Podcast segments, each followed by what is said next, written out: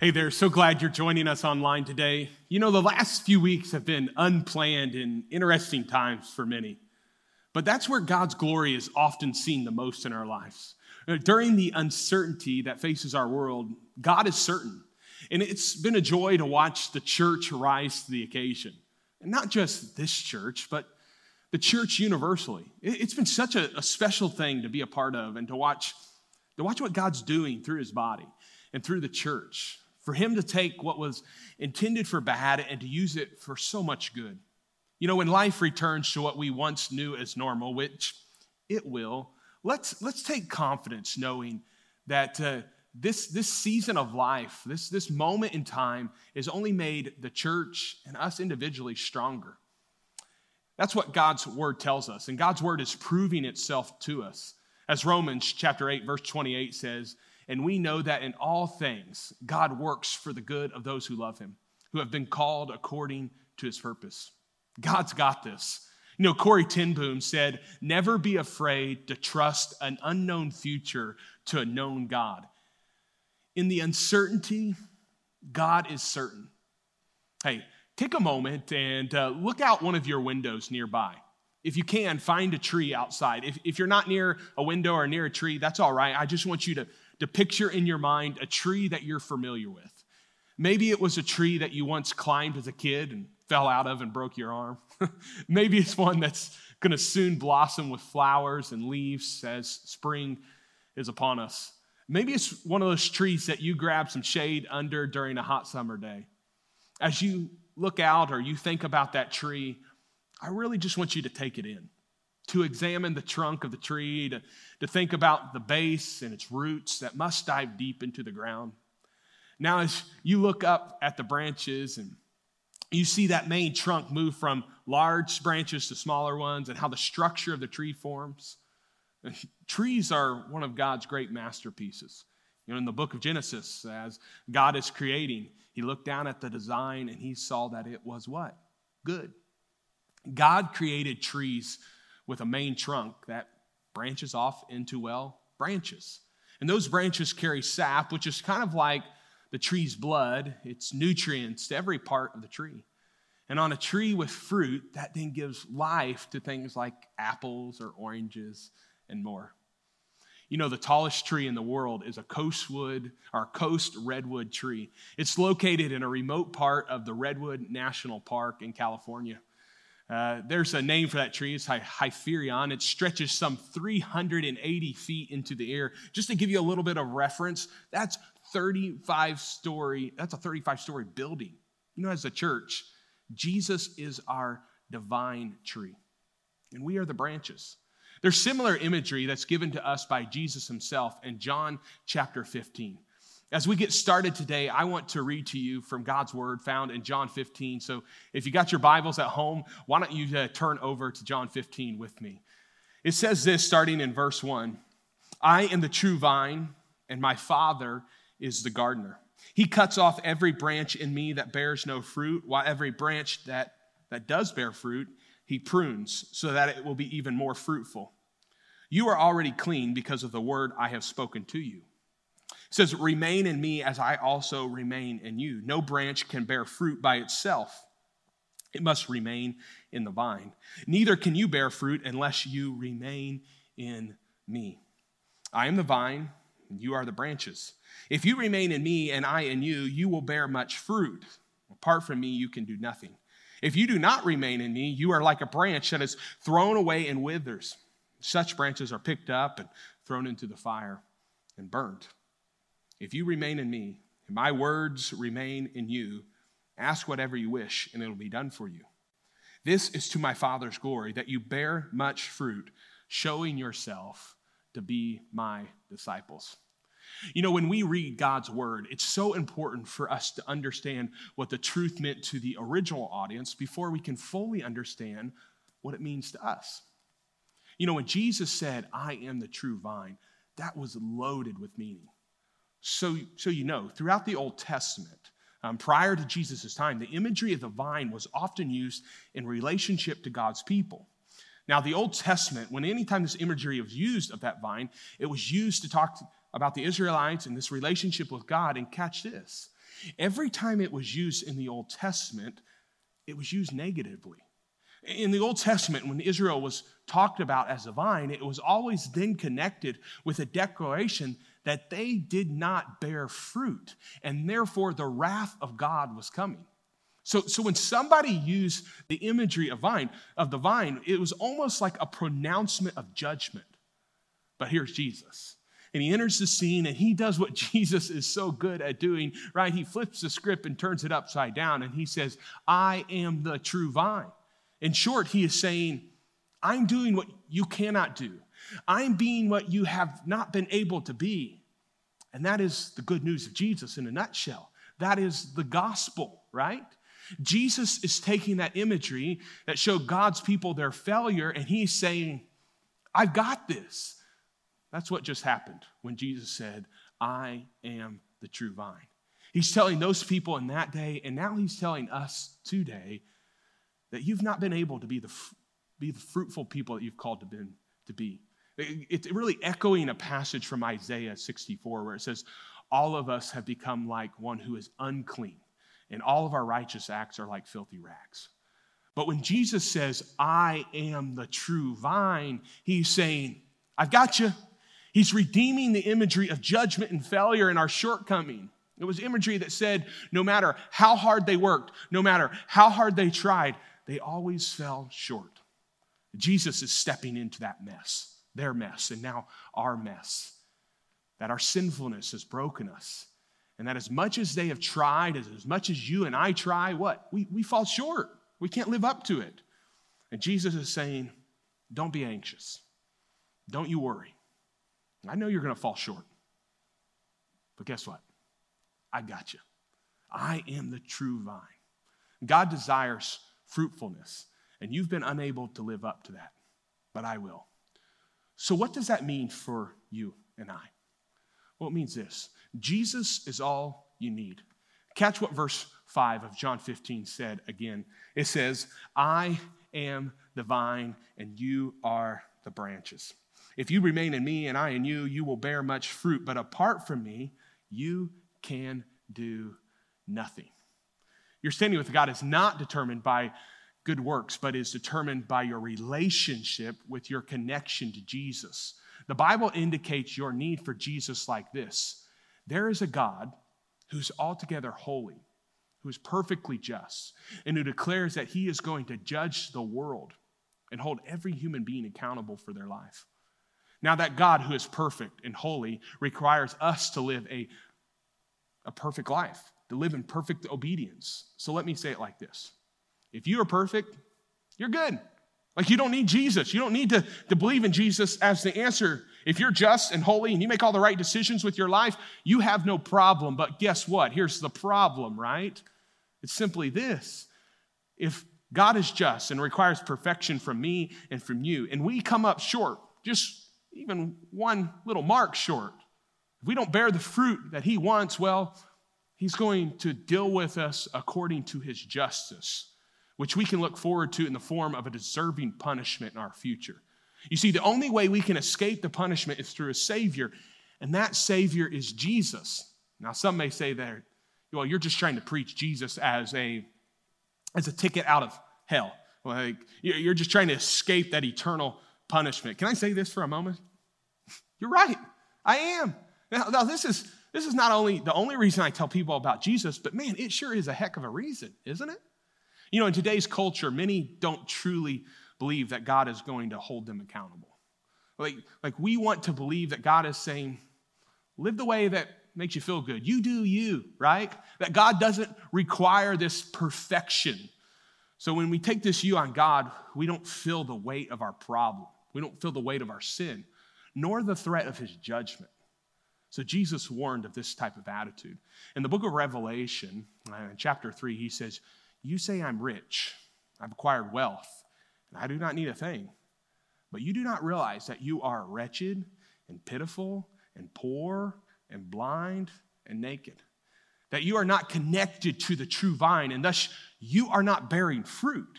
But as harshly as he says this, he then reminds us of his love and how he desires to save us. It goes on to say, Those whom I love, I rebuke and discipline. So be earnest and repent. Here I am. I stand at the door and knock. If anyone hears my voice and opens the door, I will come in and eat with that person and they with me. I'll be their connection to God, their trunk of the tree, their vine. I will bring the nourishment to the branches, and if they just simply remain in me, I will remain in them, and God will remain in us. But that takes a connection with that true vine. The first people who heard this had a problem. We have a problem. You have a problem. I have a problem. It's sin. We're still sinners. And for that sin, there will be consequences. God will judge, but Jesus will save. The question is who do you say Jesus is? I mean, how do you determine that question? Because how you determine that question leads to your connection. Now, you may say that Jesus is a fraud. And if you do, you can step back and you can look at Christians, you can look at people like myself, and you can, you can laugh. You, you may say Jesus is a freak, that he was some ordinary man that was born the illegitimate child of some woman, and then dude went crazy and tried to say he was God and said a lot of crazy things and got a lot of other people to follow along after that. And there's still some people that believe that to be true. And you can step back and you can look at me like I have four heads. Or you can say Jesus is a friend, a friend that gave up everything so that everyone could have everlasting life. All they have to do is trust him to be the vine that brings the branches life. Yet when the branch is connected to the tree, uh, it should always remain alive. You know, last week we looked at John chapter 8, verse 12. It says, Jesus is the light of the world. And if we know Jesus as the light of the world, then what, what should we do? We should reflect that light to the world. Just the same, if Jesus is the true vine, then what's that mean for us? It means we need to be connected. The branch that is not connected to the vine is what? It's dead. And the dead branch produces what? Nothing, no fruit. So if you are a believer in Christ, you are called to produce fruit, but that fruit is based on what? On your connection. Chuck Swindoll, who is a pastor and leader, said it like this. He said, Jesus never uh, commanded believers to produce fruit.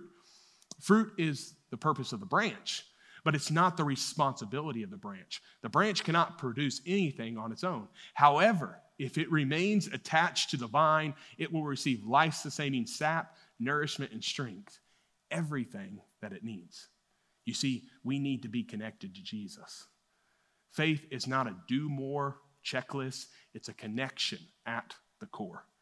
Verse 4 of that passage in John 15 says, says this It says, Remain in me as I also remain in you.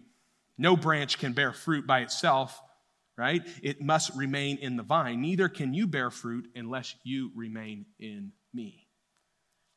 How are we to remain in Jesus? How are we to stay connected to Jesus? First things first, I believe, is this we need to slow down.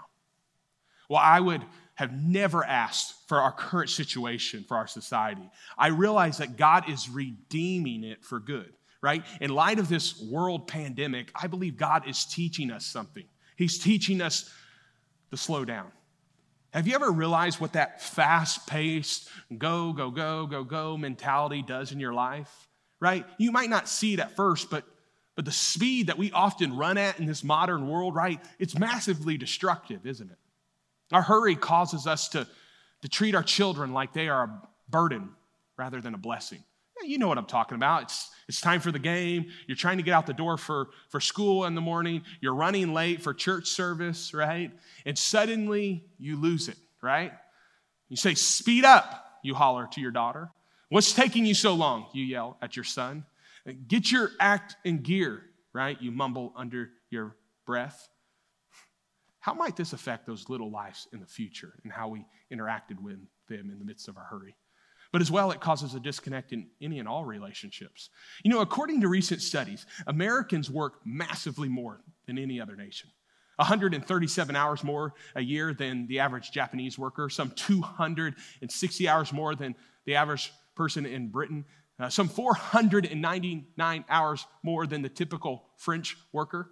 And our hobbies, you add those in. Then you add the chores at home, you add the endless amount of extracurricular activities, right? And you see that this can easily become the root of our relational disconnection, which lends more and more to things like divorce, domestic violence, and more. We're so busy that we are willing to compromise those we love most. And along the way, we often are willing to compromise ourselves. This disconnect, this hurry, it's caused anxiety disorders, depression. It's caused all kinds of mental health diagnosis. You know, year after year after year, America is seeing these diagnoses go up and up and up. And I believe it's because we're moving faster and faster and faster. It's been said hurry is not of the devil, hurry is the devil. What would change if you slowed down? If you took a, took a deep breath? If you enjoyed the beauty around you? You had some, you had some time just to be quiet. Maybe you sit on the front porch or you were intentional with your daily conversations and just simply lived in the moment instead of planning for the next one. Maybe this season is teaching you that. Now, I know for you, for, for me personally, it's been a great reminder. It's reminded me of a situation uh, from the prophet Elijah's life. He's told to go and stand on the mountain in 1 Kings chapter 19 as the presence of the Lord was about to pass by, right? The presence of the Lord was about to come by. So that means he was about to connect with God. It says at first, a great and powerful wind tore by, but no God. Then the earthquake shook the ground, but no God. And then a fire burned, but still no God. But then it says this a gentle whisper came, and there was God. God is not in the carelessness of our hurry, but in the carefulness of our connection. You see, when you slow down, you often become more attentive and deliberate. And with that, you begin to recognize the importance of the small things. Maybe for you in the season of social distancing, you found that your relationships have actually been strengthened. You've enjoyed just playing with the kids, making dinner with a loved one, sitting around the kitchen table for a meal together. Maybe you've had one of the best conversations you've had in a long time across FaceTime. And I hope, I hope in this season you've allowed yourself to draw closer to God. I say, that, say all that to say this. If we don't first slow down, the next information makes no sense. Just like Elijah, we will not see God in the chaos, right? We'll see him in the quiet. So, how do you remain in Jesus and stay connected? Yes, you should prioritize time in His Word and hide it in your heart and pray regularly. Yes, we should look forward to the day where we are going to connect again with other believers in the church, in the church building, that is. These are core spiritual disciplines. But if these are done solely as a checklist, right? If these are done solely as something to just go, you know, amongst all the other hustle of life, you're, you're missing the point, right? The goal of reading God's word or of praying or of going to church is to connect, to remain in Him as He what? As He remains in you. To be connected, and that connection, what? It takes time. You know, these are uh, these are pruning shears. Um, the primary purpose of pruning shears is to remove dead and diseased or damaged stems um, from uh, a bush or a plant.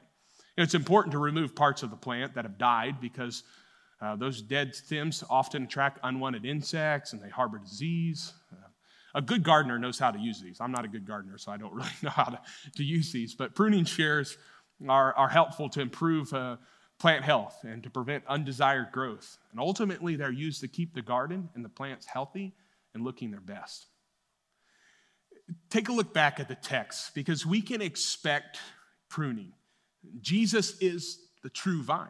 He is what we could not be. So we should expect to be pruned. Look what it says in verse 2 of this passage. It says this He cuts off every branch in me that bears no fruit. While every branch that does bear fruit, he prunes so that it will be even more fruitful. Jesus is the true vine, and we are to remain in him, to be connected and a part of that connection is for the gardener, God, to prune the branches, us, so that we then produce the best fruit, God's good work to others. We must be pruned. You know, Jesus tells us this in John 10 10. It says, The thief comes only to steal, kill, and destroy, but I have come that they may have life and have it to the full. God has intended for us to experience his splendor and wonder in some of the most powerful ways. And as we do that, we will then ooze out to others uh, whom we influence. The life that we have been given is to bear fruit. And Galatians 5 speaks of that oozing out as the fruit of the Spirit. It says, But the fruit of the Spirit is love, joy, peace, patience, kindness, goodness, faithfulness, gentleness, and self control. Now, I get it. For most of us, as we read this passage of Scripture, you're probably thinking, Yeah, I'm doing great at that. Perfect. Got it done. I figured it all out. Not, right? I mean, none of us are truly living this all out. We're lying to ourselves if we are saying that we, we do all these things right. Every one of us, um, uh, either this side of the camera or that side of the camera, right? Me included, right? Uh, we're not doing this all so well. Now, hopefully, along the way, we've made some improvements, right? You know, it's my prayer each day that I become a little more like Christ. The big churchy term for that is sanctification. That is where in God's kindness, He prunes us and He grows us and He allows us to produce more and more fruit as we become more and more like Him. It's important to understand that Jesus is the perfection of those things, of that fruit of the Spirit. He's perfect love and perfect joy. He's perfect peace and perfect patience, perfect kindness and goodness and faithfulness, perfect gentleness and self control. And if Jesus is the perfection of these things, he is the perfect one to prune us into the, into the fruit bearing followers He's called us to be. We are a work in progress. It's all right to admit that. This side of heaven, that's always going to be the case. You aren't supposed to have it all figured out, but you are called to let Him work it out in you, to prune away the areas of your life that aren't bearing fruit, and to shape you daily into the fruit bearing men and women of God. You know, Pruning at first seems overwhelming and maybe even painful. But when you really think about it, it surely should be encouraging to us. Now, think about the fact that we are literally being shaped personally by the God of the universe. I found through the years that oftentimes for me, I grow in the most difficult moments of my life. I'm pruned the most in those seasons. When I went through a season of anxiety a few years back, something I would really never wish on anybody, and I never would wish to go through it again myself. God used that season and pruned me, and I'm better for it. When my wife and I lost multiple children to miscarriage, our hearts broke in that season, and there were questions and wonders. But God pruned back some of the shortcomings and allowed us to experience joy and peace and bear much more fruit. Maybe for you, it's a season of depression, it's a season of job loss. Maybe it's a death in the family or a court battle. Maybe it's fear or anxiety, or maybe even a virus that demands time away from the normal, which causes you to think more about your lack of control and your mortality. But God does what God does so well. He flips the script and he uses these moments to prune you, to strengthen you, and to see you come out stronger on the other side. You know, 1 Peter chapter 5, verse 10 says it like this and the God of all grace, who called you to his eternal glory in Christ, after you have suffered for a little while, himself will restore you and make you strong, firm, and steadfast. We are to be pruned. But that pruning is like God working on his hot rod in the garage, right? Preparing it to win the big race. Like God molding out the clay pot in order for it to serve its best of purposes. Like God remodeling the old house so that it can see its true beauty once again. And as we are connected to the vine and pruned, we become difference makers. Catch verse 8 of our passage. It says this in, in verse 8 This is to my Father's glory that you bear much fruit, showing yourself to be my disciples. You know, we are called to be the difference, to make a difference. Look, Jesus didn't come to tell us the answers to the questions of life, He came to be the answer. We make the difference because He made the difference in us. You know, as followers of Christ, we should believe if we exalt Jesus, if we make him the central point of our life, that others are going to be drawn to that, right? That's the fruit bearing side of that. That people are going to see us and they're going to want to become like us. They're going to be influenced by us. Remember the Great Commission, right? Therefore, go and make disciples of all nations, baptizing them in the name of the Father and of the Son and of the Holy Spirit, and teaching them to obey everything I have commanded you. And surely I am with you always to the very end of the age. You know, as a believer, you become a part of the church as soon as you trust Christ. The church has the responsibility of not only calling men and women to the saving grace of Christ, but then helping them to transform into the disciples that Jesus is calling them to be. You see, God is not solely calling us to be in the life saving business, but instead in the life training business. We are called to be, as the scripture says, the salt and light of the world. And our fruit is a testimony to our discipleship. You see, we should be rooted, we should be connected to Christ and bearing fruit. And that fruit then illuminates the good news of Him as Savior to others, and more and more people are drawn to Him. You see, the life saving business is great. I, I, personally love some of my greatest moments is to see people that I've been praying for or encouraging or sharing the word of Christ with to see them come to know Jesus, to recognize their sin and to, to give their life to Christ. But you know what's even more enjoyable? It's seeing somebody who was lost be found, and then that found person begin to seek out the lost. To see people produce fruit, become difference makers. You know, around here at Bethany, we say it's our mission to get lost people saved, save people pastored, pastored people trained, and trained people mobilized to reach the lost. Yet none of this will happen if we are not first connected to Jesus.